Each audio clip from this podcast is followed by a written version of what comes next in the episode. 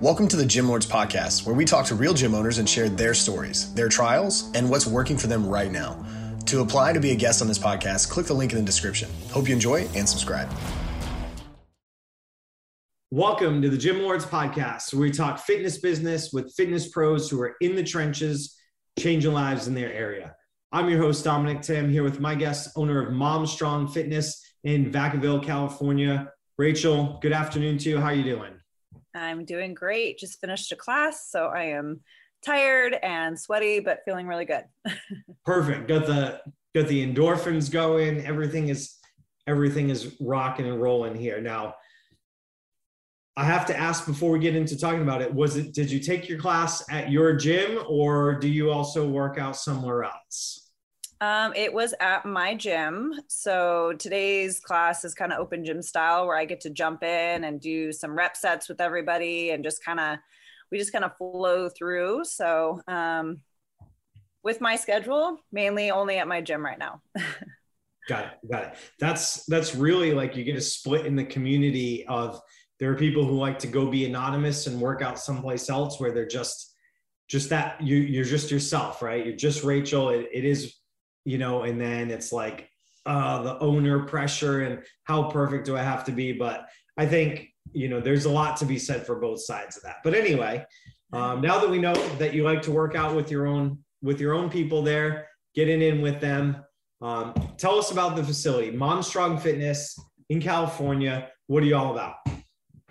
Um, so our name pretty much says a lot about us. Um, uh, we serve mostly moms, um, pregnant moms, postpartum moms. Uh, a lot of them say I'm pre- I'm postpartum 20 years. Do I count? And we say heck yeah. Um, but also families. So we actually have a lot of moms that bring their spouses with them. Um, so we do have some some family units that come in. Um, but yeah, so So as far as you're do uh, the facility goes, mostly doing group workouts, but also some personal training, some smaller groups. Yes, uh, mostly group training. Uh, we do a couple like challenge group type things. Um, we do have private clients that come in. They like to come and fill our special hours, like the ones that are crazy and get up at five o'clock in the morning, um, or that come work out at you know seven o'clock at night. So we're always using the gym. Um, we do have like a, a, boxing instructor too that comes and does some stuff during filler hours. So um, yeah, but the, the main the main aspect is group fitness. Mm-hmm. And you've got you're not just one class various times of the day. You do strength, you do HIIT, you do kettlebell, you do you know all different types of classes within your groups, correct? Yes, yes. And we've done, um, I mean, I've been doing this for five years and we've done a variety, you know, where we've done the same class multiple times a day. And I've just found with our clients, um, a lot of them are busy moms. They can't be as consistent as they would like to be in the gym, um, where, you know, you're doing specific things Monday, Wednesday, Friday. You know, um, so we like to just offer a variety. So they're coming in, they're being active, they're getting a good workout, they're getting some targeted areas. And hopefully you know the goal is they come in and get some strength some resistance some flexibility and just kind of getting that variety throughout the week. Awesome. Awesome. You touched on this a little bit. Uh, you've been at this about five years. Give us the backstory to it. How did how did this come to be? And what are the big milestones since you've opened five years ago? Um, so five years ago i was having my second child and um, I, I, was into fitness kind of more just on a personal level. And you know i had some mom friends that we go you know work out at the park or just do fun stuff. And i was like you know what? I really want to like i want to dive in. So i went and got my certification and um, started doing park workouts. And i actually had an opportunity to bring some of my workouts into a gym space. Um, i started coaching for them just working for them. But she's like well you know what? Go ahead bring your group in it's fine. So um, I got a real life experience as far as bringing my group and children into the gym. And I realized that it's actually doable. Um, I worked with kids my whole life. So I got to marry like my passion for kids and passion for training. And from there, we just, we started looking for spaces. Um, I actually started in a little tiny office um, next to a powerlifting gym.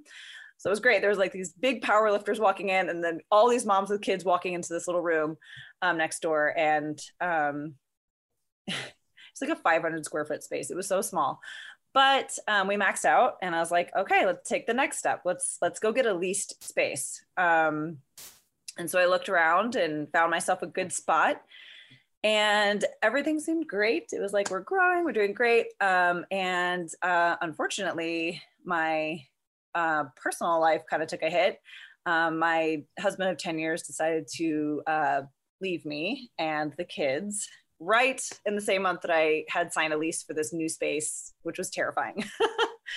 um, but hence the name Mom Strong. Um, I just decided I'm not going to give up. I really want to do this. Um, I want to do this for my kids. I want to do this for my community. And uh, we pressed on. So uh, I was in my first as my first official space for about a year, and it the overhead was pretty rough for me to uh, keep up with. Um, that year, I also got pregnant. So like I had all these like things like working against me. Um, and so I decided, you know what? Again, here's this option. Do I give up? Do I keep going? Um, I decided to partner with someone to add childcare and to expand our space and expand into child's classes and programs. So we moved spaces, um, put in some money, renovated a space. Here we go again, you know, gonna hit the road running, and COVID hit. so uh, standing in our newly renovated space, absolutely empty. Um, I had that feeling again. What do I do? Do I shut down? 30 days, I can back out of this lease um, and we said no. We decided to press forward. So we're now in our, I guess, third space. We've been there since the COVID situation started, and we've held on, and um, we've continued to grow. You know, definitely had some rocky times during COVID, but we are still here. So. yeah, that's uh, you've you've hit some hurdles. Life has thrown some things at you, but yeah, I guess if you if it's in the name, it's not just a name at this point. You've lived up to it you know, tenfold. So, as far as the progress has gone, um, you're still, you know, very boutique, very niche, but you're at a point now where you're you're not a one woman show. You've got some other trainers that are working under you. What's the progression of that look like for you? Were you, you know, solo up to the point that you got to to this? I know you said you took on a partner. Is that did that partnership stay through COVID? Did that put a, a, a, kink in that plan? And how did you come about some of the the trainers that you have now? What's that progression look like? Um, I definitely started solo, um, but I did have a lot of clients that were interested in being trainers. So, what I did was I did kind of like an internship where they were my clients and I worked with them throughout their certification process where I let them come, you know, I was there, uh, but I let them come and lead classes. I helped them build their sets. I kind of like oversaw um, you know what they were working on and help them with hey this is better for the group setting or this is better for moms that maybe just had a baby you know and i really work with them on like how to um, become this type of trainer. Um, and so initially my first two trainers were my clients. Um, and they were uh, they were excellent because they had all the passion and drive that i did because they were in it too. Um, and then just the knowledge you know of becoming a trainer they they did a really great job. So I was like, okay, this is like a really big, I felt like a nice little like um, cookie that I that I got a hold of, right? Like let's let's turn people who are already passionate about what you're doing into, you know, partners at your business. Um, and that's actually still true today. I still have two, three trainers actually that started with um, being clients um, or coming to workouts, and they're still employees of mine. Um, I have another one who he actually just wanted to rent gym space. So there's a time where, you know, I had open gym time where I was like, let's just get a trainer to come in and rent some space. I'll make a little money. You know, the gym will be uh, used at the time. And um, he he came to me after about a year and he's like, you know, I can teach group class. Like if you ever need someone for the evening times, that's when he was more available. He goes, I'm kind of intimidating for women, but also like I'm a really good trainer. Um, and so we we tried it out and um, he brought a different skill set to the gym. He brought a different level of knowledge to the gym. Um, which I really truly appreciated because I think trainers can learn from trainers and they should learn from other trainers. Um, so he is now stuck with us. Um, he's been stuck with us for like three years. So we have a little mix, mostly people who are already involved, but some people who did come in just, you know, kind of independent.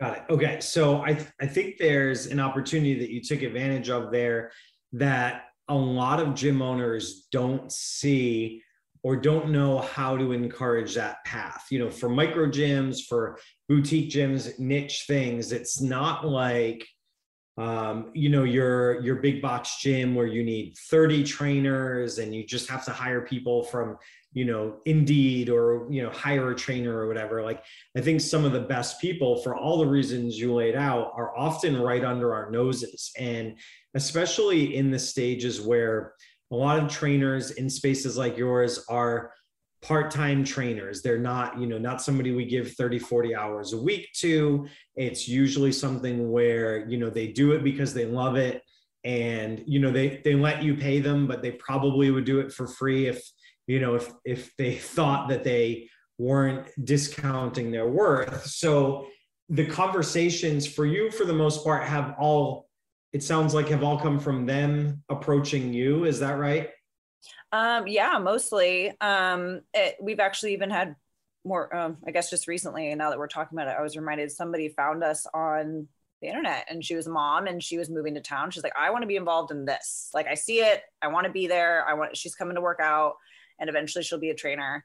Um, but yeah, they're, they mainly come to me. And I do like that because I mean, I could ask anyone, do you want to be a trainer?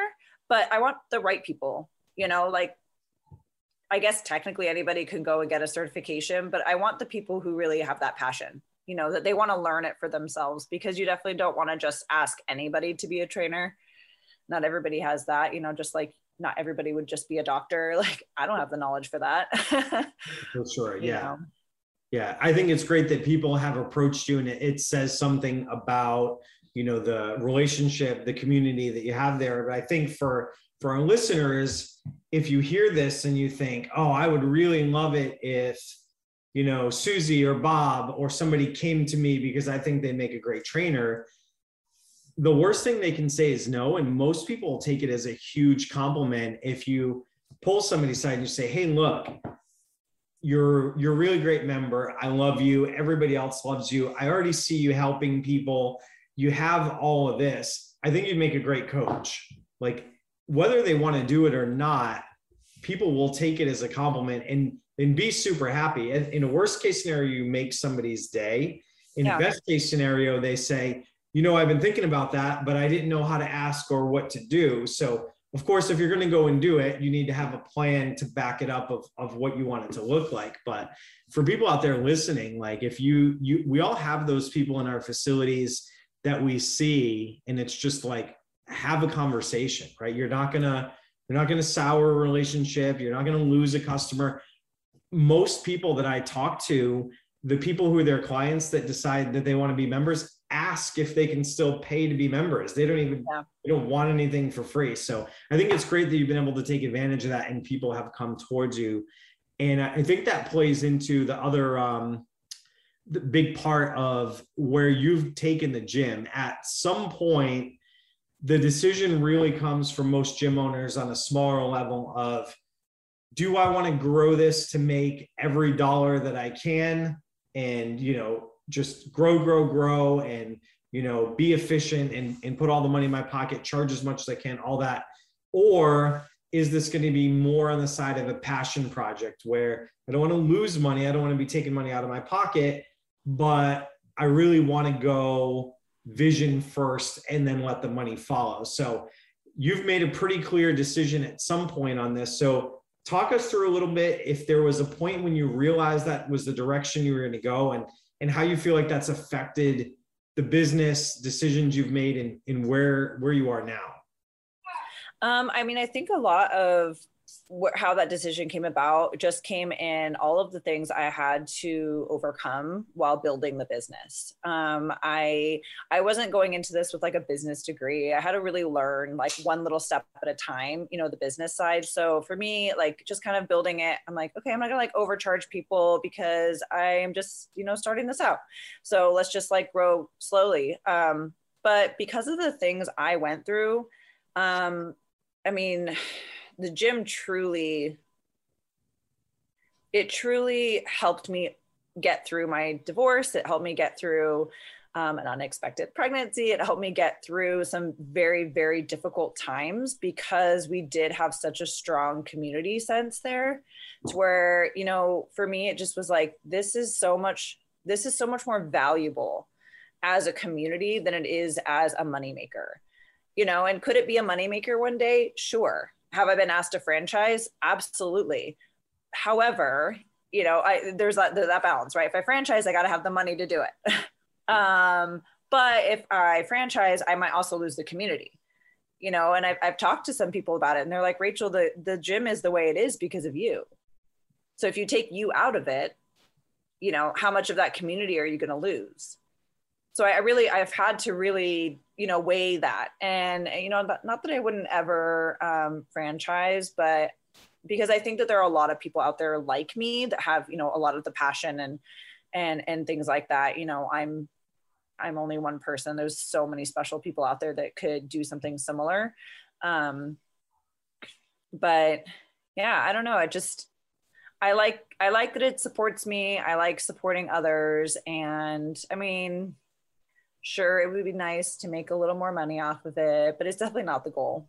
I, I love what i get from the community because everybody else i see comes and they they get the same thing. You know i just don't want to lose that. Yeah and you know the things that you get from the gym i think also factor in because one thing that's happened is uh, through covid and now you know quote post covid uh, i think um, here in in June of 22, where we record this. Um, you spawned off another business out of the gym, which has given you another avenue to create revenue for your household. It's given you a different type of fulfillment. So you're getting more from it. So with that having off shot from the gym and being a you know a business that you're putting time and energy into has has having the second business changed the direction the amount of time energy goals for the gym itself for that business that you have?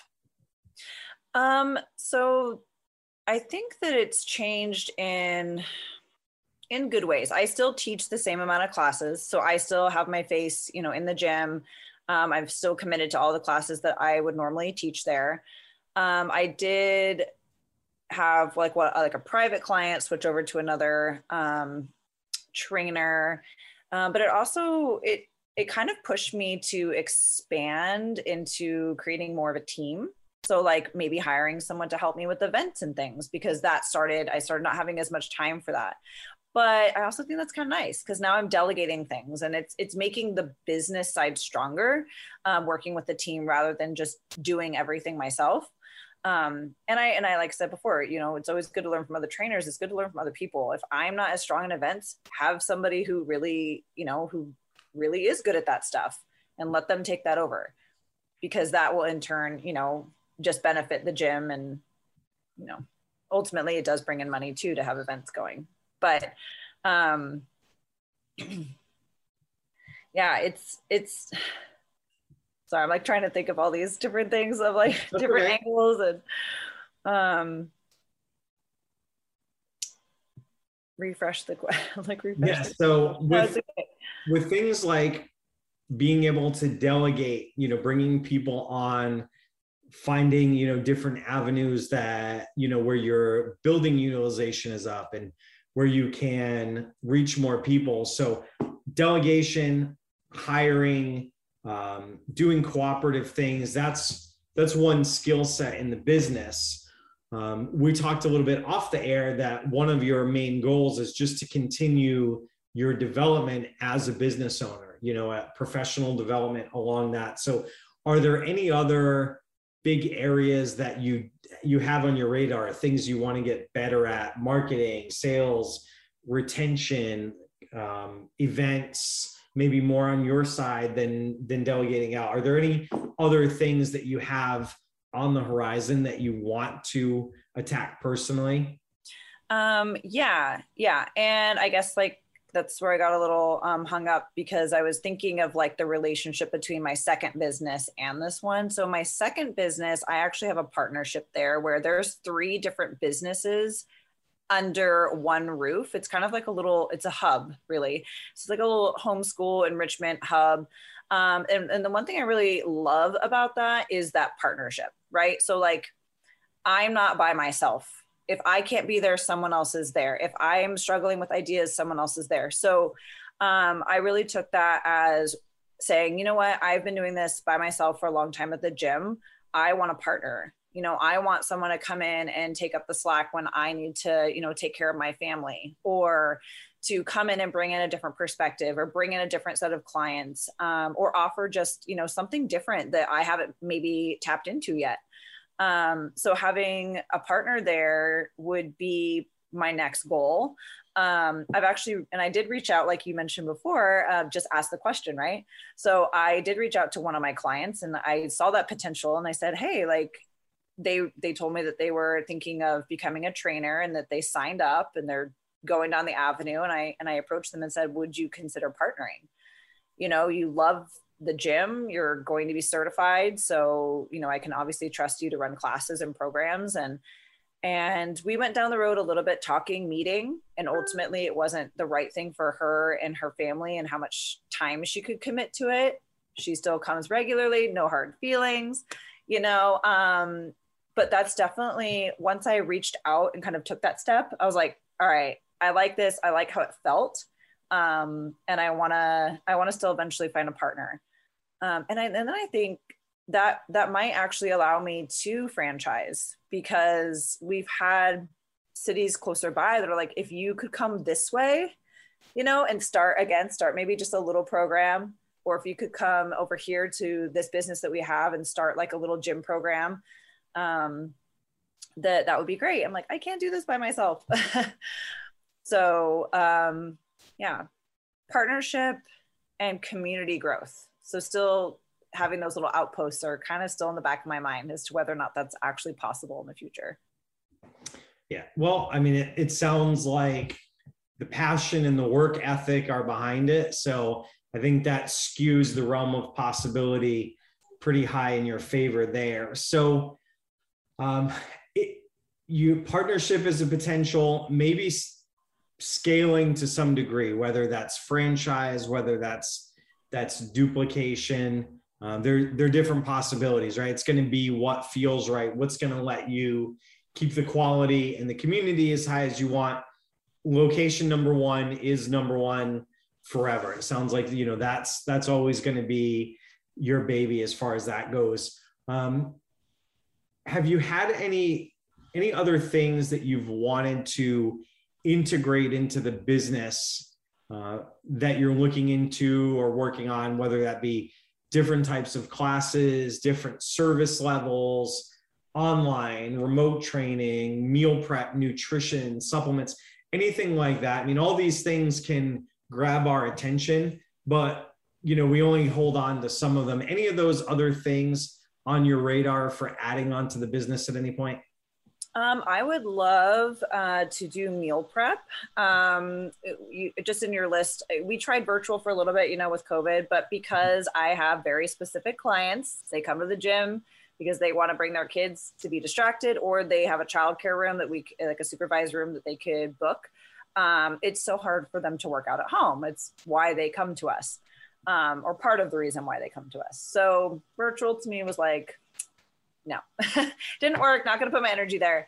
Um, but meal prep to me feels the best because, again, our clients are moms. We're busy. We don't eat half the time. Eating is it's definitely important if they are coming to the to the gym consistently if they want the results you know from those workouts they definitely have to have their nutrition in line so um, if i could whether it's whether it's partnering with like a meal service, you know, where they're just coming and we have this partnership where they can pick up meals from us, or if somebody in house, you know, was somebody who could provide that. I mean, it's not like we have a kitchen at the gym, but right. you know, um, if we could do some kind of um, nutrition and meal prep that makes it easier for moms specifically, um, that would be that would be great. Um, I did have a friend who was a nutritionist, and she came and did a couple workshops with us, like how to do like mason jar salads, you know, like quick and easy salads, um, how to make like clean eating dressings, and and we we did a lot of that pre-COVID. Um, since COVID, those type of events and classes just really haven't made a comeback yet. Um, and actually, that particular person started her own restaurant just down the street. So, and I, I remember I was like, you did a salad, a mason jar salad bar with us. And she said, one day I want to have a restaurant. And I go there like once a week. And I'm like, look at what you did. Um, but, and, and she actually might be a solution for our meal prep service. So, good, good um, partnership there. Yes, definitely. Especially because she's only down the street. Um, but that's definitely something that if I do, you know, get a little more time to focus on scaling the business side rather than you know teaching and marketing and stuff mm-hmm. um, it's it's an area i would like to get into meal prep juices even fresh juice moms are always like we should just have a coffee bar in the in here like they just, just want to live at the gym right? yeah.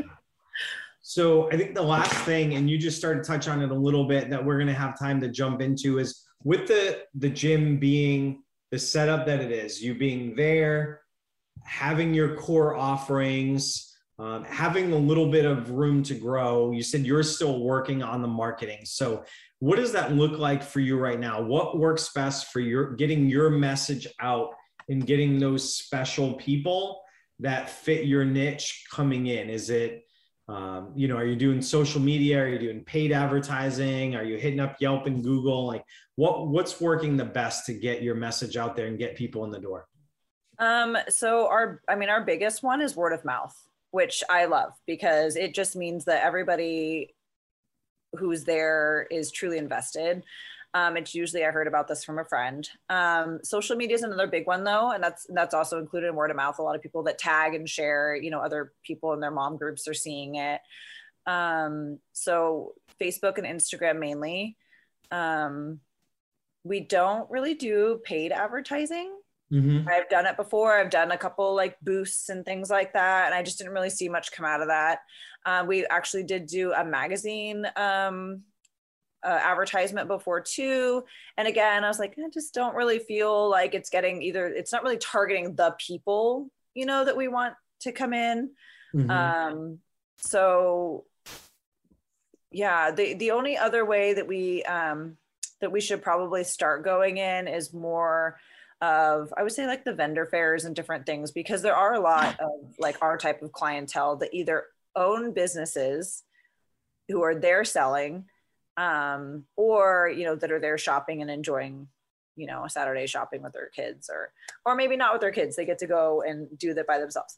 Um, but that's probably the type of exposure that i would rather pay for um, over like internet boosting so really you feel like you are still at a point where you haven't maxed out the affinity marketing the um, the more organic reach of things of the word of mouth friend of friend referrals and getting out into the community versus we've tapped that out and now we're we're looking to get our message out to total strangers. Like you're still looking for some degree of connection with anybody that you're interacting with yeah, definitely. Um, and we have a big town. I, I still get people that say, I had no idea you existed, or I wish I would have found you a year ago. I'm like, we've been around for five years, by the way. like, you know, but um, so I mean, on one hand, I kind of like slap my wrist a little, like obviously people don't know you're here and like you need to be better at spreading the word. Um, but I don't know. I I I still really stand by the fact that I really want quality people in the gym. And most of the time, I find that the people who um, vibe well and bring good positive vibes in, they find us, you know, because it's just like that trickle effect of like, the people who love our environment and then like the non-judgmental you know like they tell their friends and their friends so um but yeah that's the only other thing i was like street sign i should have a street sign. That's I, i'm very um shy about owning a business i guess. Like having a street sign to me is a little scary. And i know that sounds kind of opposite. I'm like i don't want people to know i'm here but i want people to know i'm here. I still I still have to like push through that that barrier.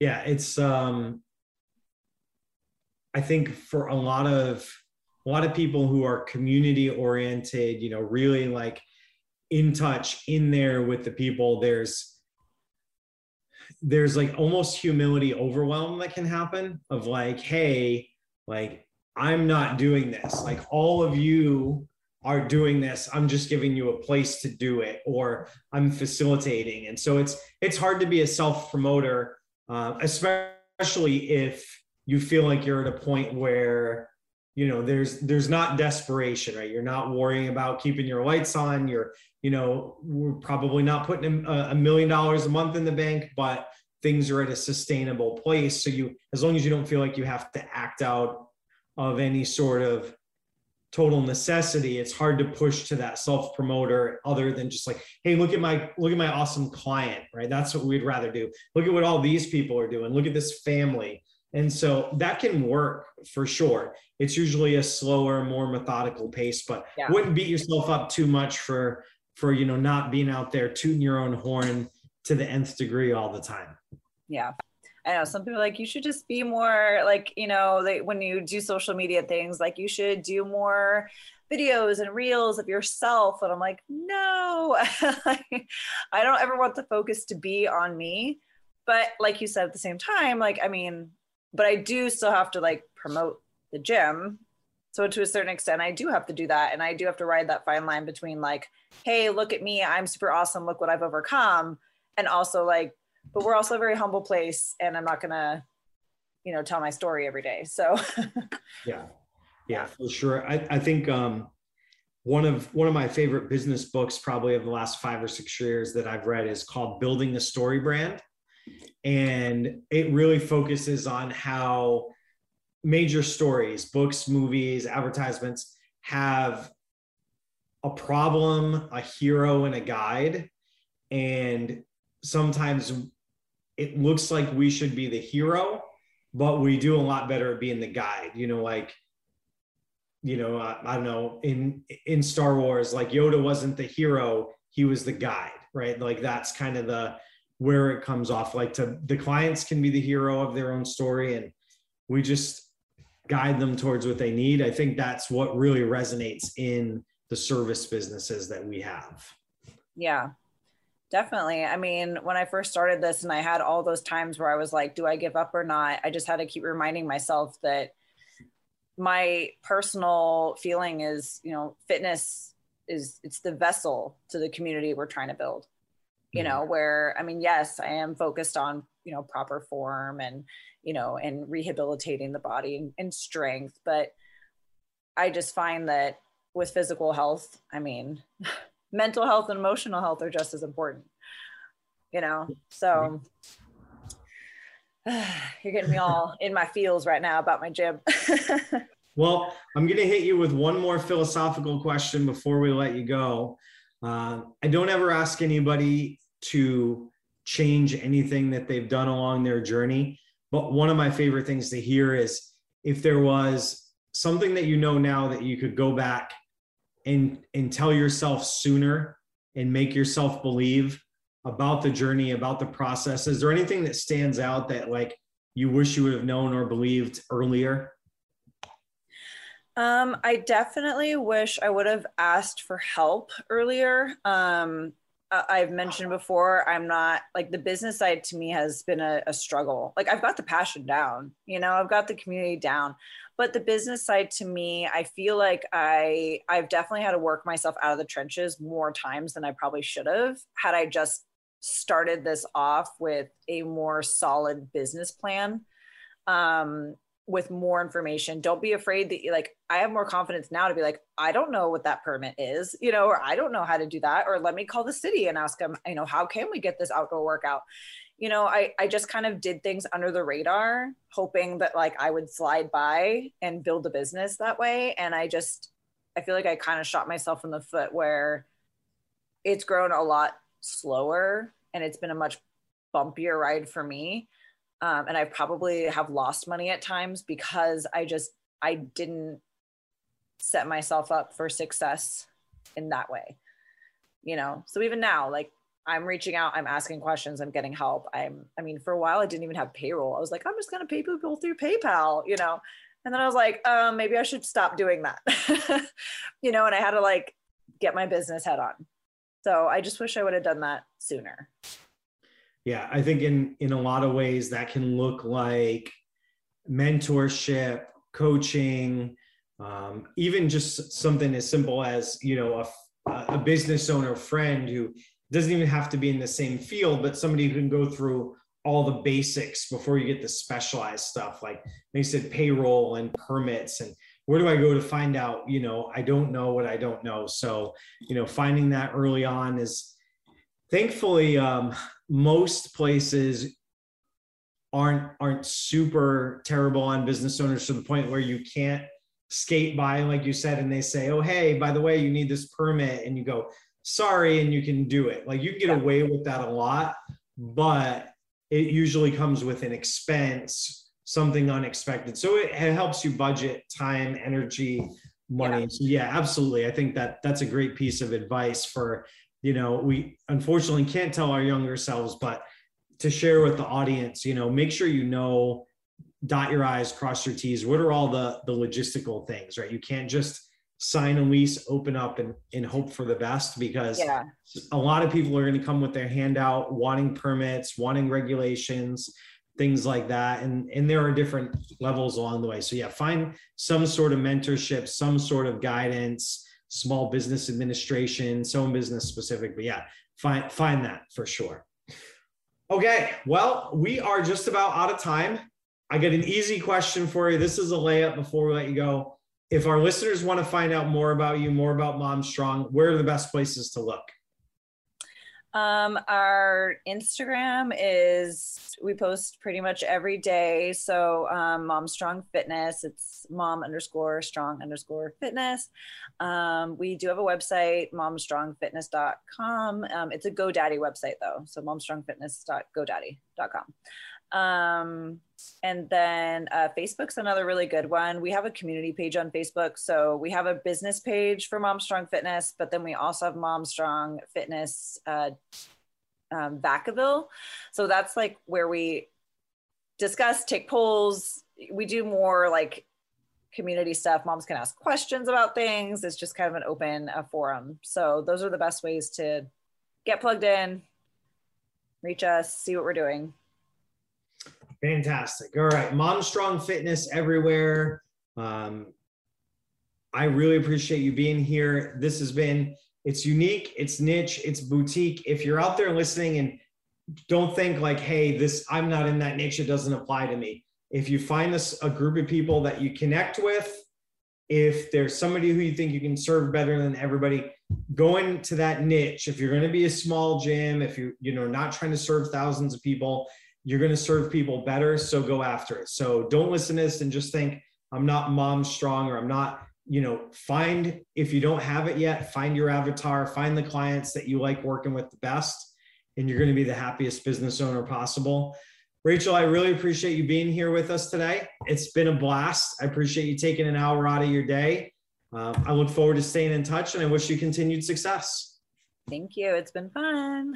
Awesome. And to everybody out there listening, we appreciate you. We wouldn't be here without you. Hope you found value and inspiration in this episode. If you want to hear more, hit the subscribe button. We'll notify you new episodes drop. To everyone out there in Gym Lords Nation, keep working hard, keep changing lives. Gym Lords out. Thank you for listening to this interview, but don't go anywhere. We still have two more incredible interviews coming right up inside this episode.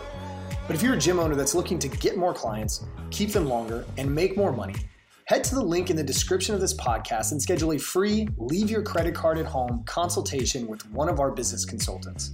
You see, here at Gym Launch, we've helped over 4,000 gym owners across the world increase their sales, take home more money, and build the business of their dreams. And it simply starts with a phone call. Click on the link in the description of this podcast to schedule your call today. Now, let's head into the next interview. What's up, everyone? Welcome back to another episode of the Gym Lords podcast. I will be your host today. My name is Brooke. Joining me on this show is Kris from House of Steel Gym in Commerce, Oklahoma. Welcome to the show, Kris. How are you today? I'm great. What's up, everybody? I'm super excited to have you here. I've been looking forward to this one for a few days now. Um, before we really dive into your business and, and get to talk about House of Steel, tell us a little bit about you, Kris. What was it that got you into this industry of being a gym owner? So I launched a boot camp in my very small community in March 2013 and it basically just erupted all over this local community. The women that were coming were very, very excited. They would talk about their workouts on Facebook um, at least two to three times a week. And we had the opportunity to purchase a building here in downtown Commerce, Oklahoma, uh, right here on Route 66. And we decided let's just turn it into a full blown 24 hour access facility. So we got all the equipment in that anybody would need in order to be the best bodybuilder that they can be, and the space for the, the boot camp. And here we are eight years later, opening um, from opening that gym. Wow. Okay. So let me ask you this, Kris. Like, when you were a little girl, did you think that you're going to be at this point being a gym owner? Because most of us like just get thrown into this industry. So what's your your story there? So I love that question because I actually grew up in a gym, not a gym that my parents owned, but they did operate a men's basketball league out of this huge facility. So there was the gymnasium, the the weight room, a swimming pool, and that was basically my childhood was running around this gym three to four times a night. I mean, excuse me, three to four times a week, um, just experiencing everything that I could. I actually um, messed up the hot tub by putting soap in it and got a bunch of bubbles going everywhere as like a nine year old. Um, but so whenever in hindsight, looking back, it totally makes sense that I own gyms 100%, but it wasn't in my plan. I, my degrees in public relations and um, just having a deep background of basketball and volleyball. Okay, got it. Well, props to you for making something out of you know that passion that you found when you were a young kid. So now you have House of Steel, the House of Steel gym.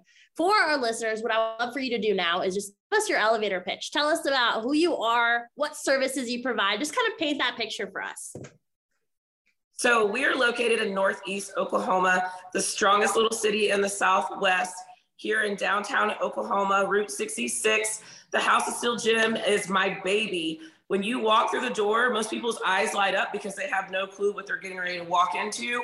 Old school style gym, graffiti on the walls, garage door up, music blaring, take your shirt off. We don't give nothing about that. Have fun in our gym, no lunk alarms, regular people just trying to get better at life and becoming a family in the process of it and we have very affordable membership costs. I like to keep health affordable. I don't think that anybody should go into debt to make themselves healthy.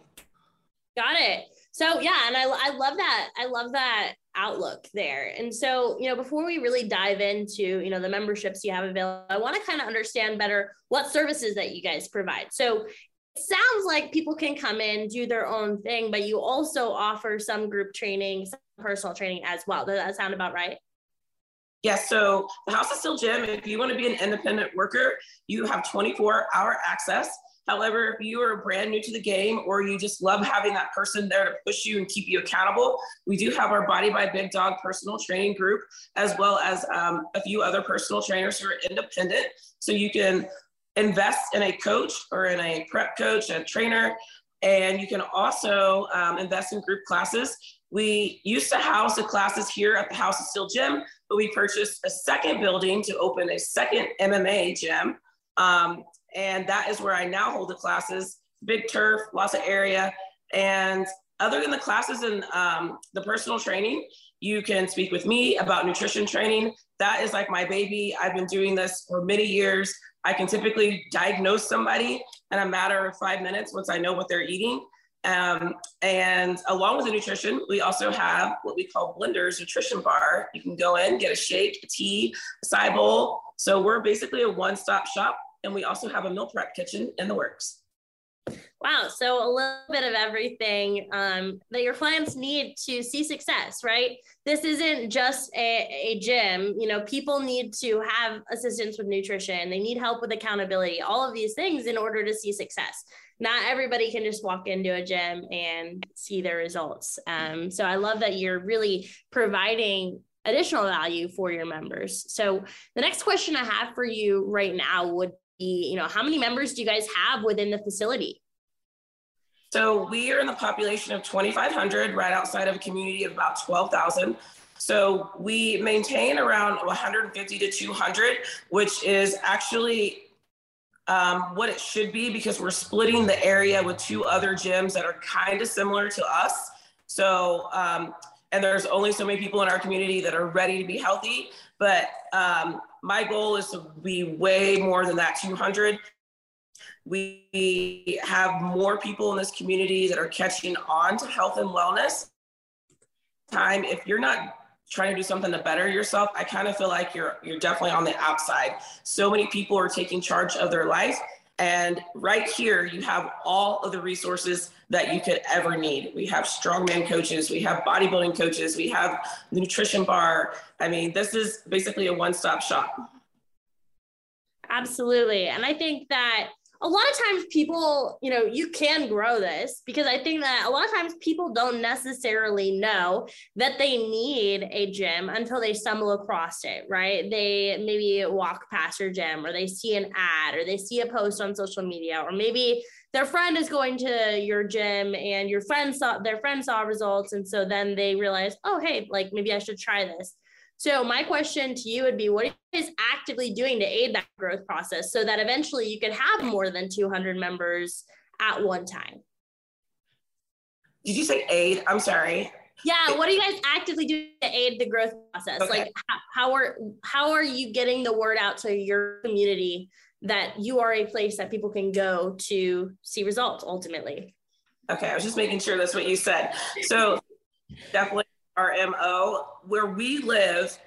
And I know it's different in different parts of the country. Whenever I'm whenever I'm traveling in Florida and I try to connect with people and I bring, bring up Facebook, they look at me look at me like I'm crazy.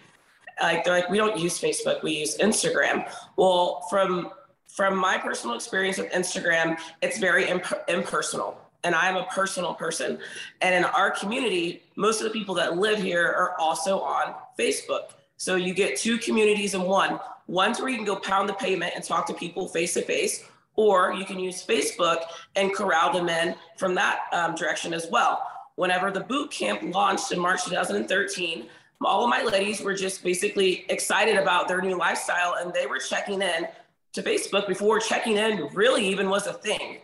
And that's how the camp grew in popularity. So that type of culture carried over into the House of Steel whenever we opened. We have almost 30,000 check ins with the amount of members that we have because people know that we got to get online, we got to talk about it.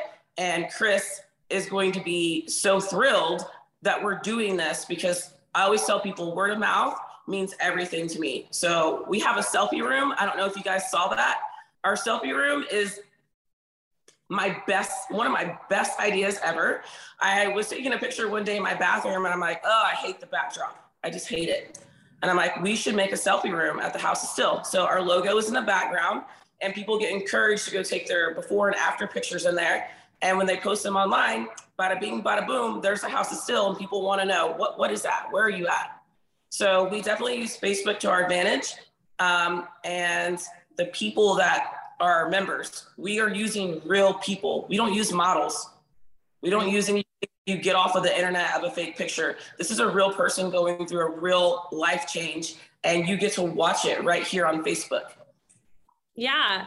And I think that um, you know, the Facebook check-ins um, it's great because it pr- produces that word of mouth that you talked about and in this industry for us you you even just said it word of mouth is everything for us, we love it because it's free, right? We don't have to do anything to have good word of mouth except for take care of our clients, be nice to our current clients, and naturally they're going to go out and they're going to check in on Facebook or they're going to tell their friends and they're going to bring their friends in. We love that, but it's not necessarily a measurable method of growth because we can't count on, hey, this month we're going to grow by X amount of members through word of mouth because some months we might and other months we might not get any new members through word of mouth and that's just the way that it works. So outside of you know word of mouth have you guys done any sort of advertising? Talk to us about that experience for house of steel. So as far as the facebook ads um, the facebook ads sometimes they bring in good traffic sometimes they're they don't bring in much.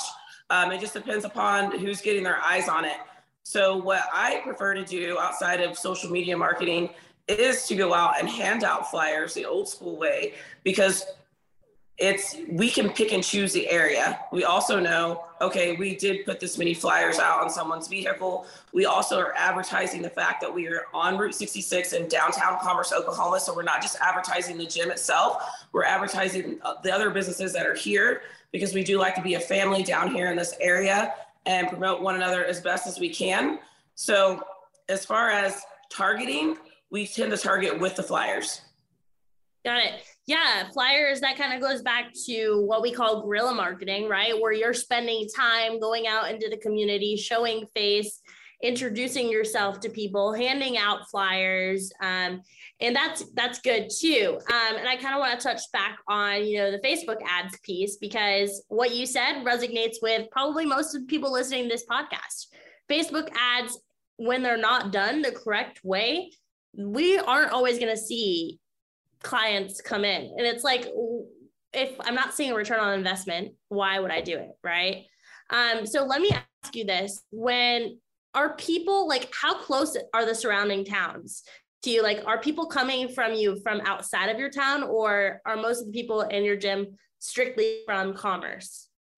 So i i often say that our gyms are commuter gyms because in this particular community of 2500 it is the the average age is probably ugh, late 40s and we're talking about a group of people that smoke cigarettes, they still drink pop, soda, however you guys want to call it. They are very, very far away from this environment as a gym. So a lot of the people in this specific community, they don't even know we exist. They drive by it every day. They have no desire to be in the gym. So our members come from um, so from the surrounding areas, we have people that this seems like not a lot. So probably people that live in big cities, but people that do drive 30 to 35 minutes away um, because for them to actually bypass the gyms in their own community in Joplin, Missouri to come all the way here to Northeast Oklahoma, I find that to be a blessing and um, makes me super proud of what we've created as far as the energy that people want to tap into. But literally, we are a commuter gym. We have people drive the distance to use our facility but this community itself, I always say it, they, they, they will, unless they're like a young athlete, they won't use our facility. Yep. Well, it's good that you can tap into the communities. It's good that people will travel because that gives you a larger population of people to pull into to get in the door of your facility. Now, let me ask you this: Are generally the like is there kind of an avatar of people that are joining your gym? Or do you have like people with weight loss goals people who want to be bodybuilders people who have maybe a goal that they want to like run a marathon? Do you have all kinds of different types of people or do you see like one specific demographic again and again? Oh no. Everybody in this facility is 10,000% different. Um, the the men typically are dads, which I love. They're young dads or older dads who are now grandpas. Um, we have our oldest members, which I think are great. They're in their 70s. And again, I've I live part time in Florida, and so in Florida, whenever you get an age group that's 70, 80s, that's nothing. They're all out playing tennis. They're in the gym. So here, you have to understand in the Midwest, health is the very last thing that people are concerned about. Um, it takes a lot to get people excited about the gym here because we don't have beautiful weather year around. And um, there's depression, there's people smoking cigarettes and living, you know, in their homes all day and not getting out. So um, I'm very proud of our older group of people. I'm very proud of our people that a lot of people don't even know they're struggling with cancer treatments. We have a few people like that.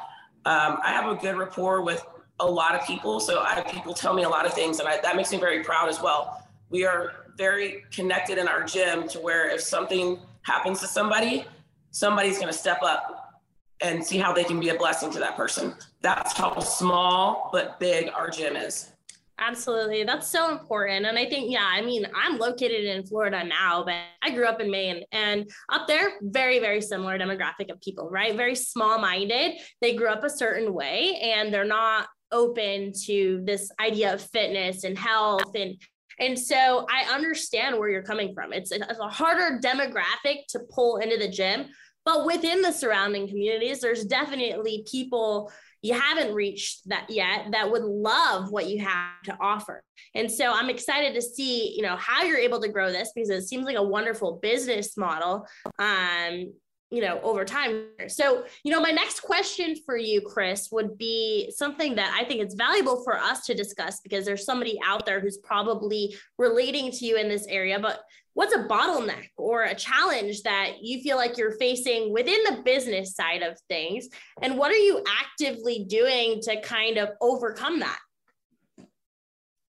So a challenge is like a, like the whole theme of this conversation is one building the confidence in others so that they do feel comfortable. Um, i have to have a level of empathy that people may not um, think of whenever they're opening a gym, but there's people have severe gym anxiety. I was talking to a young man the other day and he still hasn't got his gym membership, but he's spoken to me 15 times. He is extremely nervous. So, um, that I know that you're wanting like these marketing answers like technology and social media, but what we are is a face in the community people know my husband and I because of these gyms, because we have had so many mental and physical transformations. So for me, it's staying in the forefront and being a leader so that people can see she's never satisfied. She's always challenging herself and her gym members to continue to go higher and higher. And we have respect for her mindset.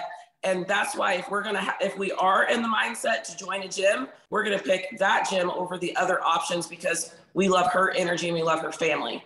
So for us, it's staying 20 steps ahead of the game.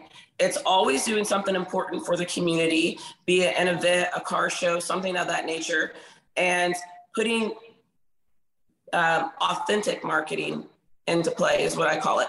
So to me, that's genuine. Hi, I want you, you know, to be the best that you can be, and how can we help you do it?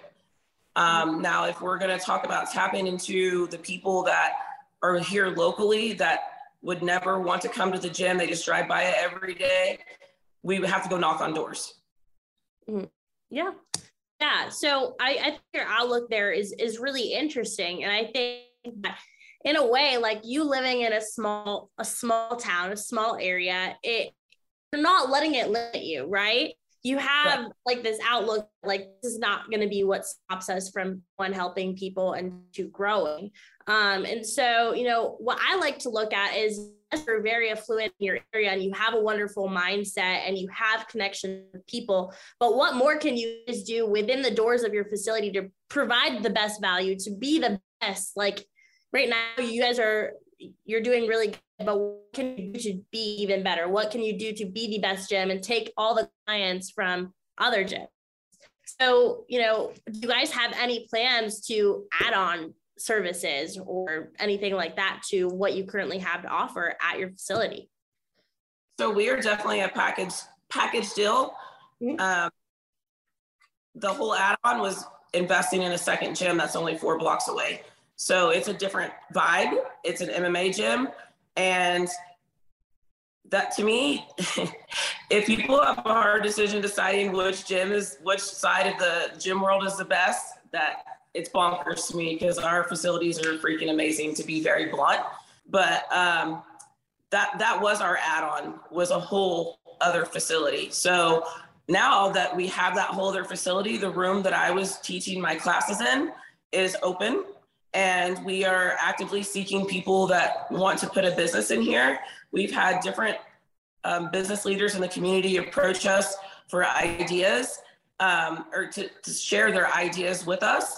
It's just a matter of other people wanting to invest in their community and take a chance on opening a business here. We've proved ourselves multiple times that this is fertile ground because this, this, this community is not aesthetically pleasing. Is the best way for me to say it. It looks like we're poor, but there's a lot of influential people here that do a lot of great things. But people already give us a bad rap because of the area that we're in. But we are a hidden gem. That's G E M. We are a hidden gem, and it's very um, special. So we do definitely have opportunities. Like we're opening the meal prep kitchen. Multiple people can have businesses in there. There can be five different meal prep companies if they want to share the kitchen together. Um, and in this particular room, we've got brilliant ideas. We just need the people to put them into play. I'm excited that you have ideas and plans of how you're going to move forward. It's not just like, oh, we want to grow. It's like, yes, we're going to grow. This is how we're going to do it. Um, so my final big question for you here, Kris, would be, you know, if I could hand you a magic wand right now and I was like, all right, Kris, you can have anything you want for your business and everything has happened exactly the way that you wanted it to, what would that picture look like for you? Oh, wow. That's it. I don't, I, to be honest, I don't know. I mean, I really don't because I, again, to be very frank, this, this is the best gym to me. I've worked out in multiple gyms across the country and I know there's these huge facilities um, that cost like $250 a month, but it was overwhelming for me. And I'm a bodybuilder and I do this every day. We have a very just, it's a perfect little nook. Like it's just perfect. And then if you do want a bigger facility or something different, you can go four blocks down the road to our, to our second facility. But um, I think all that I would want is just blessings. I don't like whenever there's like a death, like we lose a member um, just keeping people, it's gonna make me emotional, but um, just people keeping people safe. That's really all that we could ask for.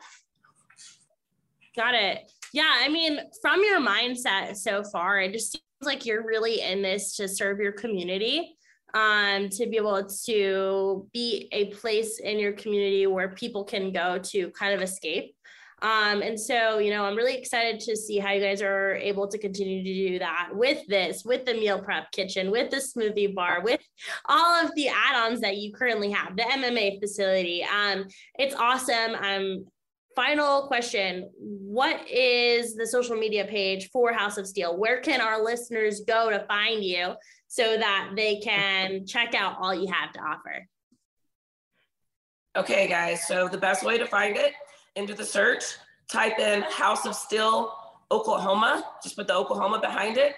You can also type in Kris Smith, K R I S. I am the co owner of the House of Steel Gym with my husband.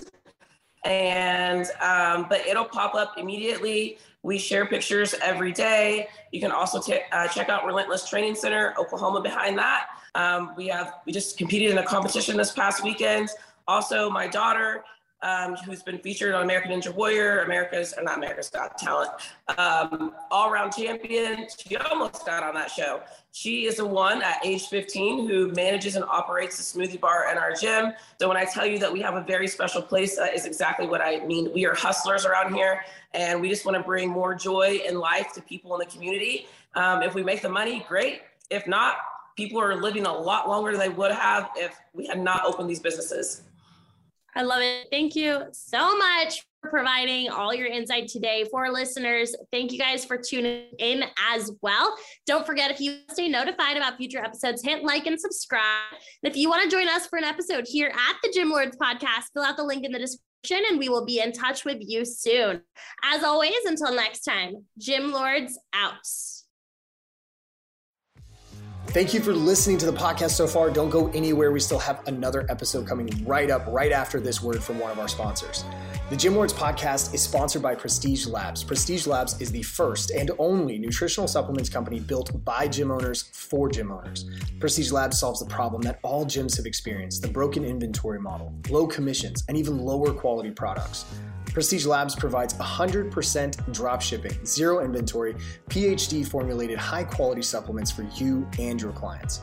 The goal is simple cover 100% of your rent while never sacrificing your integrity. To learn more, or to become an affiliate of Prestige Labs for free, apply at affiliate.prestigelabs.com. That's affiliate.prestigelabs.com. Double your client results, double your income. You can head to affiliate.prestigelabs.com to become an affiliate for free. Now stick around for the rest of this episode. Use coupon code GYMLORDS on prestigelabs.com for 20% off all future supplement orders. Hey guys, welcome back to yet another episode of the Gym Lords podcast. I'm your host, Austin Montero, and today we're joined by Russell Chagolla from Gym Number Five in Boulder, Colorado. Russell, what's up, man? What's going on? How you doing, Austin? Doing great, man. Thank you for coming on today. Appreciate your time and talking about, you know, what it's like to be a, a gym owner here in the year 2022. Uh, so let's dive in, man. Gym Number Five, you guys are out there in Boulder. Uh, uh, awesome town. Obviously, a lot of uh, fitness enthusiasts, outdoor enthusiasts, right? Yeah. Uh, a lot of hiking, and I think fitness is on the top of people's mindset. So let's start with you know what uh, what are you ultimately here trying to build with your business here, Gym Number Five? Um. Well, the Boulder area, uh, it's I think in 2019, I think I saw it was voted as Forbes like fittest city Right. in the right. United States. Um, despite that, there were no real like powerlifting gyms. There was Right. nobody really kind of like I say powerlifting, but strength based gyms is really Sure, what it was. sure. There's nobody kind of doing it for lifters. So I saw kind of a community that was a little bit starved for a gym like this. So I decided I was going to be the guy to open it. So I like it. I love it, man. So yeah, Yeah. no, uh, obviously you have CrossFits there, but they're not dedicated to powerlifting or uh, Mhm. based solely. So yeah, you saw that niche, that kind of uh, void in the industry there. And I think every successful Yeah. successful business, uh, we need to solve a problem, right? We need to solve a problem to, to for our customers. So that's what you saw. Yeah. There's a niche of that that not being offered by anybody else. So you kind of stepped in and did that, right? Yeah, exactly. And I, I, you know, after bouncing around from kind of big box gym to big box gym and Yeah. speaking to some of the managers, it kind of, became apparent that those gyms weren't for guys like me that wanted to lift heavy weights, that wanted to Sure. push the boundaries of strength. They they wanted the people that signed up and never came in.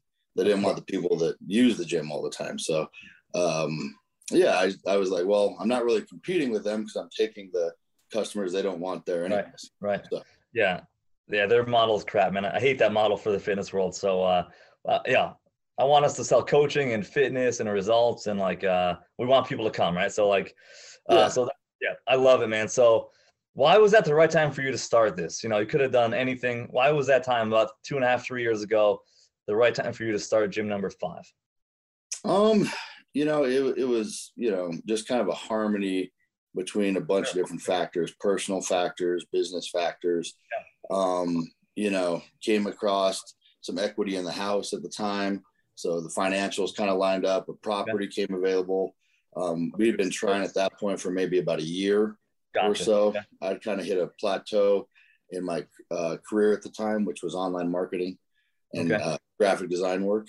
And um, I, I was really wanting to get back to the gym. And uh, I recognized that the strength community in this area was very underserved. Sure. And so that's just kind of that's you know the harmony between all those things is is why Yeah. it just all came together. For sure, man, for sure. And I definitely I feel like that space, the commercial space, uh, brick and mortar, always kind of I think comes at the right time. You know, I've I've had that Yeah. experience too. So like I think it's super important um, for the space. But before we get into that, what's the what's the the meaning or reasoning behind the name Gym Number Five? What's the special meaning behind that? Um, so um, five's just been my lucky number growing up. Right, I like it. Funny story about uh, I was uh, in second grade. Uh, my teacher gave us a, a book of names. Yeah, And she's like, look up your name. So I looked my name up. Russell means red hair. Uh, Right. you know, a couple other things. It was like, your lucky number's five. I was like, okay, I guess my lucky number's five. there we go. There we but go. uh, other correlations between five is, uh, yeah, I'm from a family of five. My wife's from a family of five. We currently have a family of five. So it's kind of a repeating number in my life. Yeah. And then uh, it was originally, we were thinking about Atlas Barbell Club or, or Sure, something sure. along those lines uh, Yeah. as the original gym name. But every logo that I drew, um, me and my wife just had, she hated it. I right. liked it. No. So yeah. it kept causing, you know, spats between us. Right. And so I, I drew up gym number five, where she's like, good enough. That's the role. Yeah. No, it makes sense, man. There's always, uh, yeah, there's always meaning behind our names. So, like, uh, yeah, I love that, man, and it t- totally makes sense now. So, yeah, very cool. Well, I mean, and you having that graphic design background is you know, awesome. You get to help make the website and the logo, and Yeah. I'm sure merchandise and all that stuff, which is uh, you know, social media stuff, which is huge. Now, with your actual location, you said it just kind of you know came about at the perfect time, type of thing. Mhm. Talk to us about your location, why you picked it, kind of what your mindset was uh, in regards to that exact place. Um, well, we were looking for an industrial space just for uh, uh, you know um, economic reasons, right? It's a little bit cheaper than a retail space, and then uh, we decided Gunbarrel because it's kind of this kind of central location. It's like 15 minutes from everywhere, so it's Yeah. it like 15 minutes from Boulder. It's 15 minutes from Longmont. The research said you got about 15 minutes of travel time before people won't Yeah. come to your right. Yeah. And so I was like, okay, we got kind of this kind of you know kind of little center hub here, and it's right off a highway too. So it just kind of, you know, that's how we picked it. Yeah, yeah.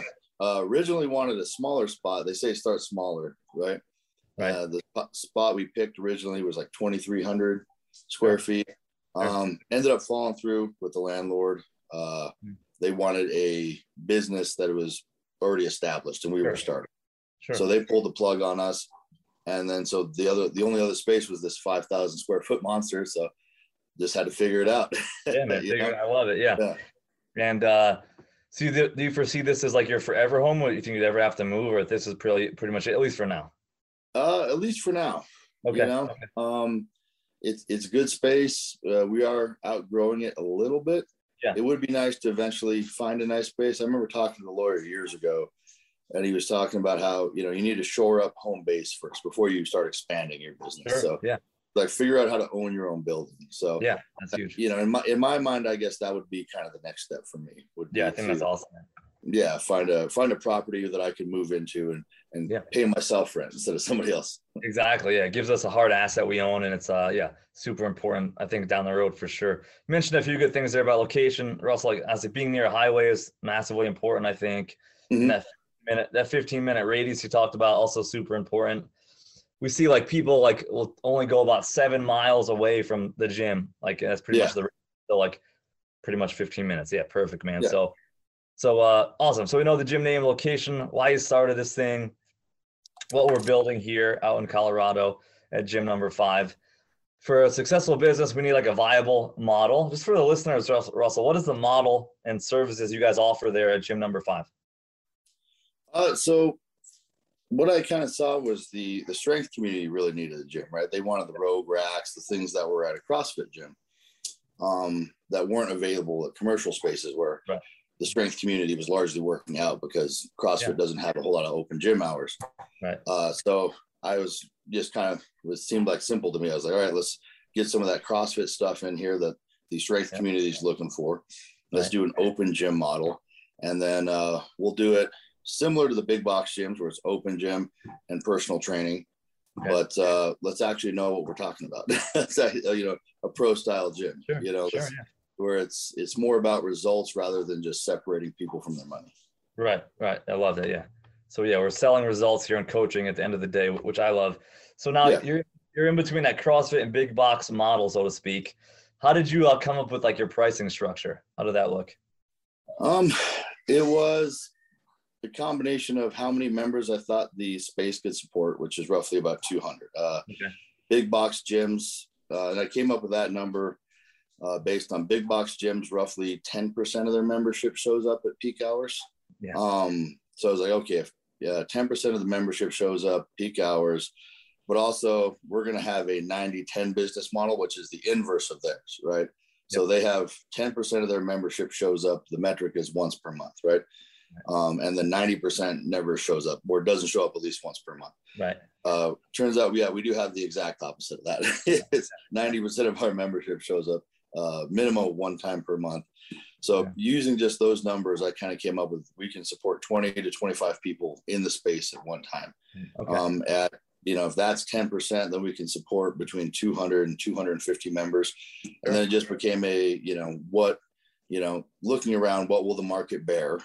Um, Yeah, what, yeah. what are other gyms, you know, uh, Right. pricing themselves out of the market? And then what do I need to make at that many members to make this work? sure. Um, sure. and yeah, we came right around a hundred bucks a membership. Okay. And okay. I was, you know, I was like, well, it's a little pricey for a big box gym membership, but uh, if you're in a private gym, a pro style gym, I think it's worth Yeah. it. Yeah, and a lot of other people have agreed. So Yeah, no, I agree. I like the uh let's call it a higher ticket approach for what we're doing because it is kind of a specialty niche, you know, type of Yeah. type of service we would say, right? Which I think uh is definitely more valuable than just your obviously Planet Fitness or something like something like that, obviously. Um uh Russell, with you as far as like equipment goes in your space, uh to go with this model, uh what do we what do we have like a, virtual kind of walkthrough uh for the listeners? Um, so it's heavy with uh, two things really: uh, free weights and cable machines. Um, just because cables are so universal uh, Yeah. in your ability to uh, get the stimulus, and then the a lot of the stuff that we're we're basing uh, our training and stuff off of the, that just kind of worked best. Okay. Um, you know the the the heavy barbell movements for the you know all of us meatheads that love going in there and pushing barbells around. Right. Um, we got some plate loaded stuff in there. Uh, there are certain exercises, uh, at least in you know the way I feel that can only you know if you're going to target quads, you're going to target hamstrings. You need certain machines to do that really really well. Um, cables lend themselves really well to upper body work. You know you can do Oh, yeah. bicep, triceps, shoulders, Yeah. all that stuff on a lot of different cable machines. Yeah. Okay, very cool. Um, yeah, and then just a few niche things to kind of fill in certain gaps. Uh, Right, You know, if you want like uh, anterior delt in the shortened position, we get some hammer strength stuff because you can really push into that stuff, and it, it's built for. Um, somebody told me it was built uh, designed for collegiate uh, um, ath- uh, athletic departments. So Right. everything's kind of shortened position, so you can accelerate into it. yeah. So we got you know filled it with some hammer strength stuff, and it's Very been an evolving thing. We had you Sure, know what I could afford initially, yeah. what I could afford new. And then it's Yeah. been, you know, as certain gyms go out of business or we find stuff for sale on Facebook, and we, Yeah. we swap things out and, you know, we're always trying to improve. So, Yeah, no, I love it. Yeah, it's uh, and I'm sure people, you know, people are aware of that, and they people, the members love that. You know, I'm sure, I'm sure they say, uh, make comments about, yeah, and it's cool. Yeah, they see, they, always- they see us investing money back into the back into the business, which is great. yeah, yeah, Yeah. we, uh, we just had four new machines come in and Nice. then uh, I spent all day Saturday with my gym manager building uh, stall Yeah. bars, custom stall bars. yeah, yeah, yeah. And uh, I had a member yesterday come up to me and he was like, you know, every time, I, every week I come in here, we got Yeah. something new to play with, Russ. Gave me a fist bump. I was like, oh, sweet. So they, yeah, they do appreciate it. Yeah, it's huge. I think it's I think it's great for retention too. Obviously, like you know, told you I had a few CrossFit gyms, and same thing, man. We'd always reinvest in the business, and uh, people love it. People really respect it, and I think it keeps them around. Yeah, and shows we care and we give a crap about what uh, what we have in our gyms for them. You know, so yeah, that's Yeah. awesome. So now we have a, know, we'll say a, kind of a niche gym, so to speak. You know, not your Mhm. everyday gym. So how do you guys go about marketing to get your clients in the door? Yeah, um, the marketing strategy has changed. Uh, you know, from the beginning, the way I had to market it to now, how I market it. Yeah, yeah, Uh, in the beginning, a lot of it was just getting my logo and getting pictures of the gym in front of people, so that you know the basics of marketing. Uh, people need to know what you're selling to be Right. to know if they want to buy from you. Right. So a lot of it was just you know Facebook ads. It was just you know pummeling people with Yeah. you know, and then you know setting up the uh, the algorithm so that it targeted people that went to the gym and things like that. Um, after that, it was just uh, you know we did a couple local things. We have we have some stuff up at the local grocery store over here to kind of. Um, and then what I realized as I was signing people up is that we get mostly uh, most of our new members uh, are new to the area. They're looking for a new gym, right? Okay. So we're not really stealing people from other gyms. When Sure. if you're at a gym, you, you know, if you're doing some, people are you know creatures of comfort, right? They don't really want to. Uh, it's a hassle to switch from gym to gym. You got to Sure, sure. relearn a bunch of people's names. You got to find out where, where Right. your crowd is. It's a pain in the butt, right? So people kind of avoid it. So people that move to the area are, are kind of our newer members. So Okay. it was, you know, getting in contact with some of the uh, rental properties, some of the um, Yeah. apartment complexes, and Yeah, sure. offering discounts and stuff like that, and just make sure we have a presence in those. Um, Yeah. so that's how it's kind of evolved. And then Okay. word of mouth has become huge here in the second year to where Yeah. it's, we really have, uh, I try to make sure that everybody has a good, uh, good feelings about gym number five. So that when they're out in the public, there. Yeah. You know, oh yeah, you got to come try my gym out. This, that, and the other. Um, t-shirts, stickers, things like that. That because gym members love, you know, Year. Oh yeah. repping the repping the gear and whatnot. So before it was a little bit more digital, more online because we didn't have that uh, person-to-person reach Okay. that we do. now. Okay. Yeah, a lot of good things there, man. And like uh marketing's always interesting, right? There's so many ways we can approach it. And I think I think we always need a well approach, right? And and as the gym, as the business grows, things definitely change a little bit. Um and now you're you're actually close to capacity now as well, right? From the Mhm. member. So like so before we dive into marketing here, what is like growth for you at this point? How would you even how do you uh define growth for you, Russell, for the business at this point in time with being so near capacity from the membership number? Yeah, so you know, it's, it's trying to hit that that 200 memberships. Uh, we're about 10 members away right Yeah. now. Um, really, what I'm trying to grow, uh, what I think is, uh, you know, the the biggest area for growth right now for us is personal training, Sure. especially in the wake of COVID. Yeah. Um, it absolutely like membership was steady-ish Yeah, during that yeah. period, um, and a lot of people uh, came out to support the gym. You know, um, I kind of heard some horror stories from big box managers and stuff like that. People just bailing. I'm like, well, if you don't build any gym loyalty, what you know, what do you expect? you know, It's so uh, you know, we have a lot. You know, our my my gym goers are great. They're very very loyal gym goers, and so they wanted to step up and support the gym when we were uh, awesome. you know in the middle of all that. Yeah. But what it absolutely decimated was uh, the in-person one-on-one sessions and, Right. and stuff like that. Um, and then in, through the entirety of 2021, I mean, we were we were throwing everything marketing-wise at trying to boost those the coaching numbers and everything. I mean, deep discounts. I mean, you know, we Yeah, were we yeah. lowered our prices so much to the point we couldn't go any lower Right, right. you know, and we still weren't getting people through the door. And I think about eight months into that and just kind of throwing everything, you know, more money on social media advertisements to, right. You know, discounted prices, you know, to come train with our trainers. It just kind of hit me. I was like, this is COVID. This is, Yeah, you know, uh, it's out of my hands. It's, you know, Sure. like, Yeah. um, and that's a tough thing to reconcile when you're, when you're the, you're running a business that Yeah. there's something you can't control. Not not at Yeah. all. No, yeah, for sure. Like uh yeah, I think a lot of people just maybe a little nervous to come back or whatever it was, or leery to go into the gym or yeah, but I I've definitely seen across the country personal training start to build back up again. People are uh Yeah. going back to that. And uh yeah, it was a weird time, man. Like last couple of years, obviously hardest time in this industry we've probably ever had to deal with, at least in the last uh, I don't probably ever, I'd imagine in the fitness industry, right? it So was uh the yeah it was the worst marketing you know as from a marketing standpoint it was the worst marketing you could have ever hoped for because right. every day on the news and on you know you pull up your phone on the news Yep. there there was long. death toll there was Oh yeah, how case people number. getting and then there was avoid you know restaurants gyms like every day mm, like oh people are dying also don't go to your gym because you could die and i was like oh Yeah. my god You're gonna die everywhere. Yeah, I mean, yeah, it's just really terrible. And I think you know, it's probably for another podcast, but I think uh, yeah, that was one of the it's just awful, awful advice, man. Like, obviously, if we're working out, we're gonna be fitter, healthier. It helps, right? It helps. Yeah. Like living a healthy lifestyle is a big help. So yeah, but I like how you brought up, you know, trust and loyalty with your clients.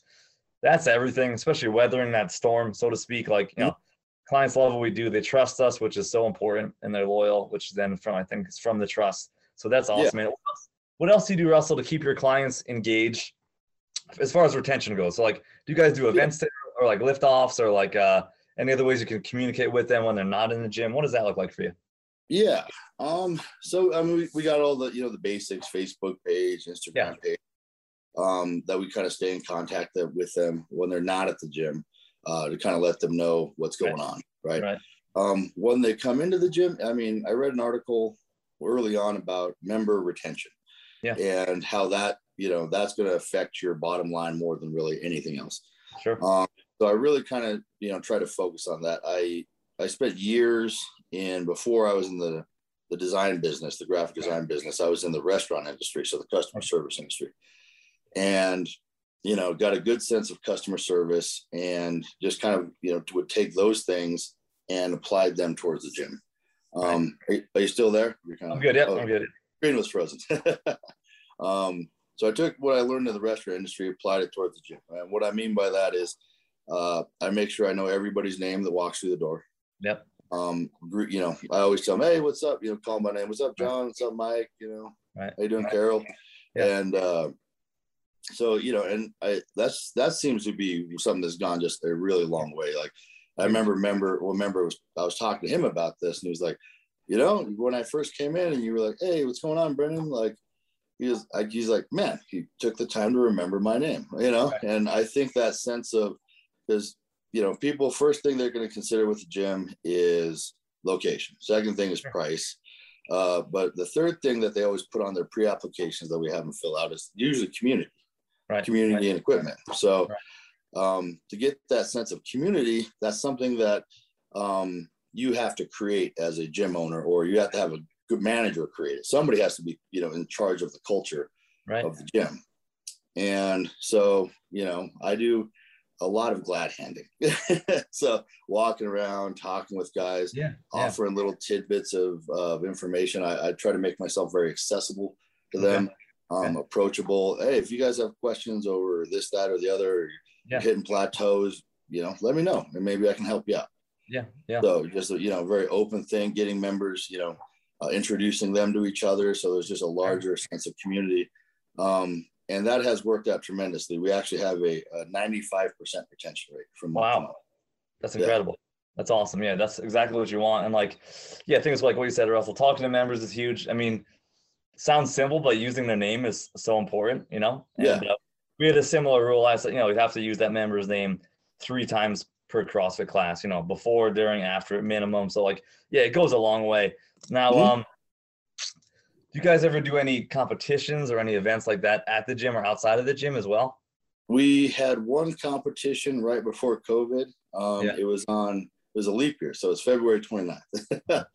That's and uh, we called it the Freak Show. And so we have two uh, giant leaders boards. We have a, a women's leaders board and a men's leaders board, and we it has uh, powerlifting stuff. It has Olympic lifting, strongman events, Yeah. Then a couple of like just for fun stuff. We have like King of the Table, which is an arm wrestling thing, nice. and then Nice. uh, we have bicep size, the gun Nice. show we call it, and uh, yeah. So I love this we place. just invited we invited everybody from the community to come and and break a gym record essentially yeah. it was That's- and uh, yeah so then we have weight categories for each and so it's Yeah. just like yeah come in break whatever records you want we Right. had a uh, kind of a we had a strong man that had trained with brian shaw oh yeah, sure. Sure. so i had him do a, a small clinic on how to do, do stones and then how to do a Right. log prep so there was a little bit of like an educational piece to it at the Yeah, beginning yeah, there yeah.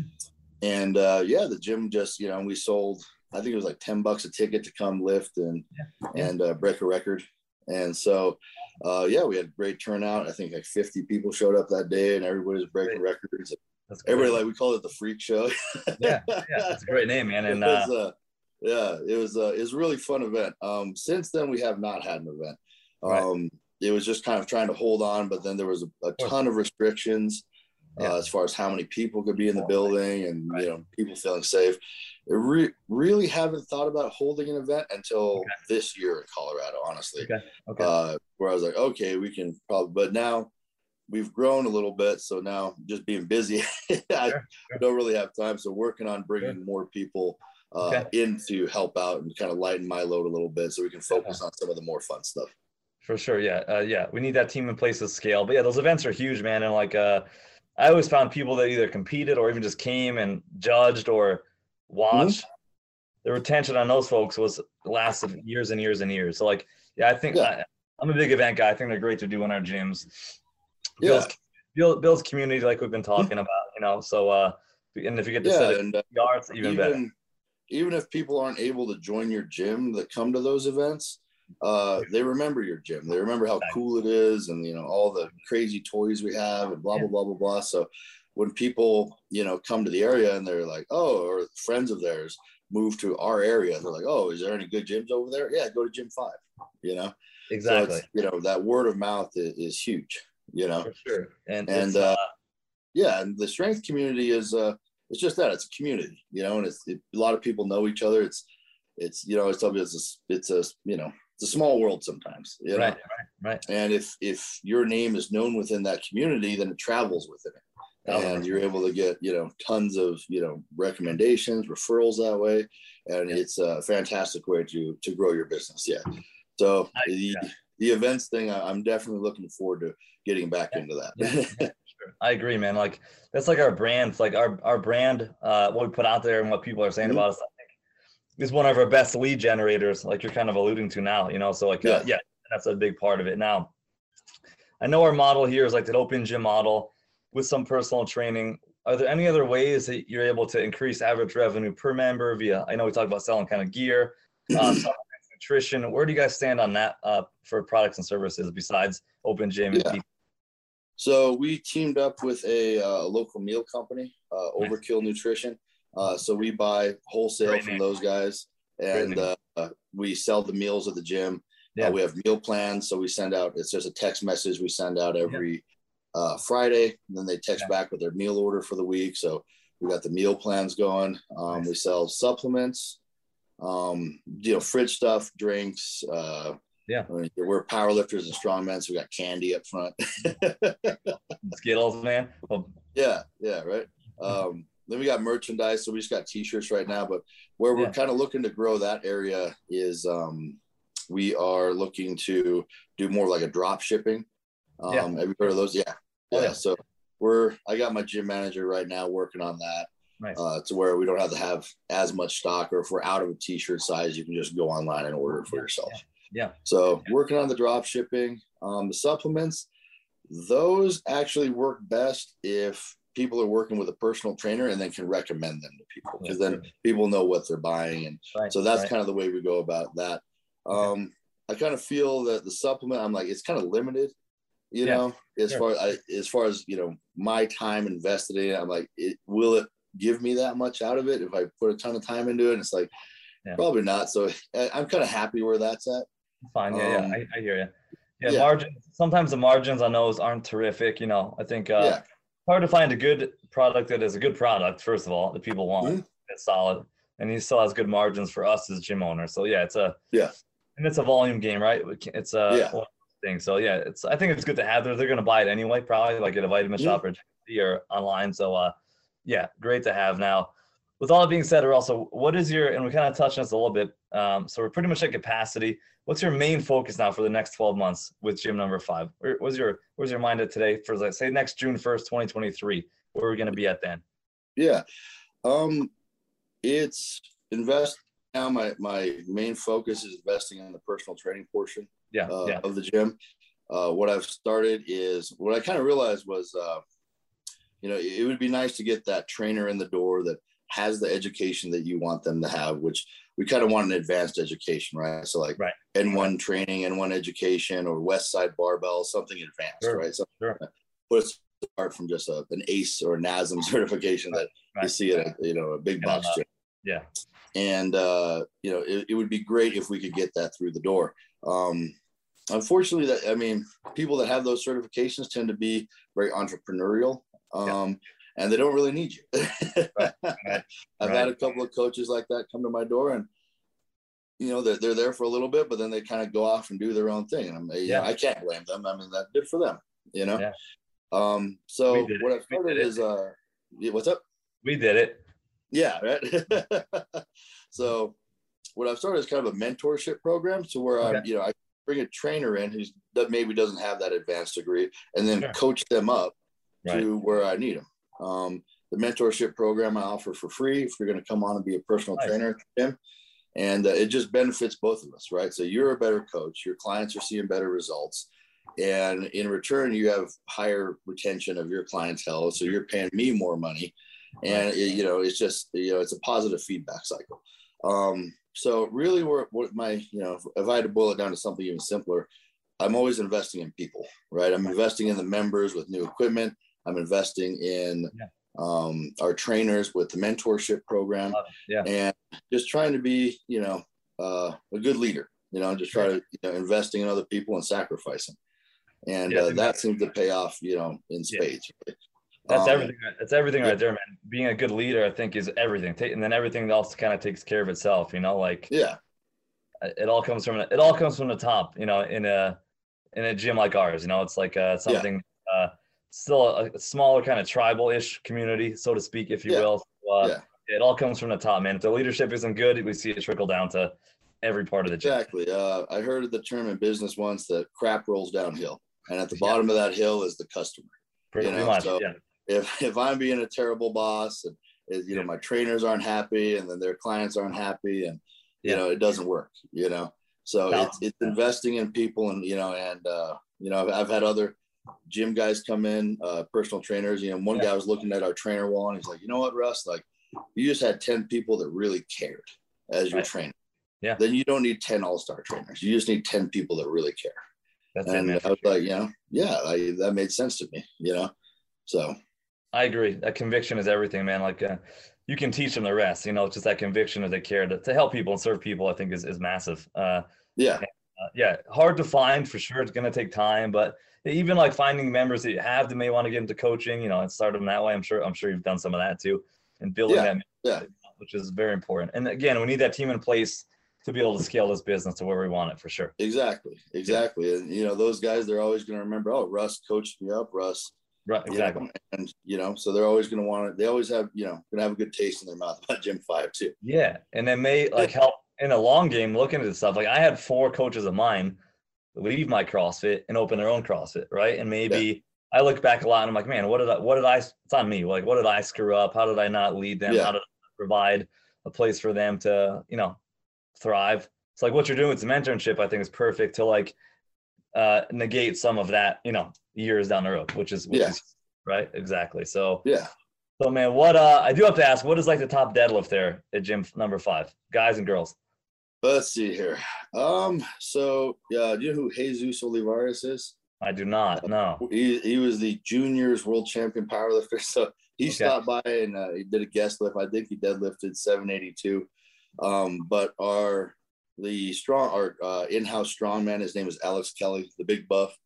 Nice. Um, he's the former CU uh, center for the CU football team. Oh, all and right. then uh, he almost made it to the NFL. He tried out for the, the 49ers. yeah. So he's one of our sponsored athletes. Very Uh, cool. and he is deadlifting almost 800 pounds. I think I heard he did like 700 for 10 the other day. What? Um, yeah, it's just For 10? he's- Wow. he he walks in. He's you know he's 395 pounds Big boy. Yeah. six foot three, and he's just got you know he's got muscles pouring out of everywhere. Yeah, I would And you imagine. Look at him, you're just like there is just so much of you. Like Yeah. What you the know, hell? just in awe, no matter how many times I see this guy. I'm a big guy at 300 pounds, you know. Yeah. And Yeah. I'm just looking at him like, what What what is going hell? on? Yeah. here? What is- yeah. That's that's insane. That's crazy. Yeah. And then uh, we have a female uh, power lifter, uh, Monet Avila. I think that's how I pronounce her last name. Anyway, she set, uh, it was an unofficial American record in the Wow. bench press. So, so I think she right around 160 pounds is her weight class. Yeah. Yeah. And, and she pre- bench pressed uh, right around 230 or maybe 231. So I don't want to shoot her short. Every power Every pound no, counts, man. 231, pal. Every pound counts. Hell yeah. Yeah. That's awesome. Yeah. Really cool. Like uh, to have, and I'm sure like that, we'll say the regular members look up to that, right? This cool. You got people training in the gym that can do that sort of stuff. And yeah. I think it's inspiring. I think it's an awesome place to train. I'm sure a great energy and great Yeah. atmosphere. You know it uh you know crossfit uh so i have a friend that owns a crossfit gym out in california Yeah. i'll give that it's crossfit 40 out in uh out in san diego There you go. um but we were talking about it you know, he he brought up a good point he's like those type of things bring legitimacy to the gym Yeah. Sure. um whereas you know the athletes you know they're they're generally you know they're athletes so they're, they're not focused on careers they're focused on their athletic prowess so they don't bring a whole lot of money to the table for the gym right. Right. um, but they can bring legitimacy, which can bring you know, clients that uh, want to pay more to the gym. Because like, oh, you know, look at all these you know stellar athletes that are coming here and training at this facility. They must know what they're doing. So you know, I, I like to call them the show ponies. You know, much. Yeah. you know, they're fun to trot out, and they they soak it up too. You know, like Yeah. Oh yeah. uh, yeah, Big Alex Kelly was in the gym the other day, and these two guys who do uh, the Muay Thai and Jiu Jitsu, they're, they're smaller guys. Right. They came up to me and they're like, "How big is that guy?" Like, you know, we're just sizing them up, and I, I don't wouldn't even know where to start on a guy that size. yeah, I, I, I- quit. Yeah, I don't even know. I'm not even try. Yeah. But not, and like you said, having them as like sponsored athletes and ambassadors of our brand, Uh, Yeah. Awesome. I think I think it's only good. You know, for uh, again, legitimacy and again that brand awareness is, is everything, Yeah. especially if they're niche. Right? helps- It's like strength. It's like it makes sense. Yeah, yeah, it, it helps them out. Like we promote them, we're putting their stuff out there all the time. Exactly. It seems to very, you know, just be kind of very uh, simpatico relationship. Yeah, right, right. yeah, Mutually beneficial, a thousand percent. So, Yeah. uh, yeah, Russell, this is awesome, man. Uh, wish I was closer. I would definitely swing by this gym and uh, hit it Yeah. up. But, uh, for the listeners, man, where can we find you on your social media, your website, all that stuff? yeah, uh, social media handle Instagram is uh, Gym Five uh, underscore Team Thick. Um, team Thick is just kind of the the team name we chose for Yeah, the uh, yeah. As people go out and compete under our banner. Um, you can find us on uh, Facebook, just Gym Number Five, all spelled out, and then you can find us on the web, Gym Dash Five, G Y M Dash F I V E dot com. Awesome. Uh, yep. And then, like you said, we're located in Boulder, Colorado. So Love it, man. Love it. Russell, thank you so much, brother, for coming on today, sharing your story about gym number five. And uh, yeah, of course, Dawson. good luck, man. Hey, you too, man. Yeah, have a good one. You got it. Listeners, we appreciate you guys as well. Please hit like and subscribe uh, to be notified for future episodes. And until next time, Gym Lords, we are out. Thank you so much for listening. If you found this content valuable, here's four ways we can help you grow your gym for free. One, grab a free copy of Alex Hormozi's best-selling book, Gym Launch Secrets at alexsbook.com. Two, join our free Facebook group at alexsgroup.com. Three, if you're a gym owner, you can apply to be on the podcast by emailing us at podcast at gymlaunch.com. Four, leave us a five star review so we can gain access to more gym owners and bring those lessons back to you. And as always, tap that button and subscribe to this podcast for more.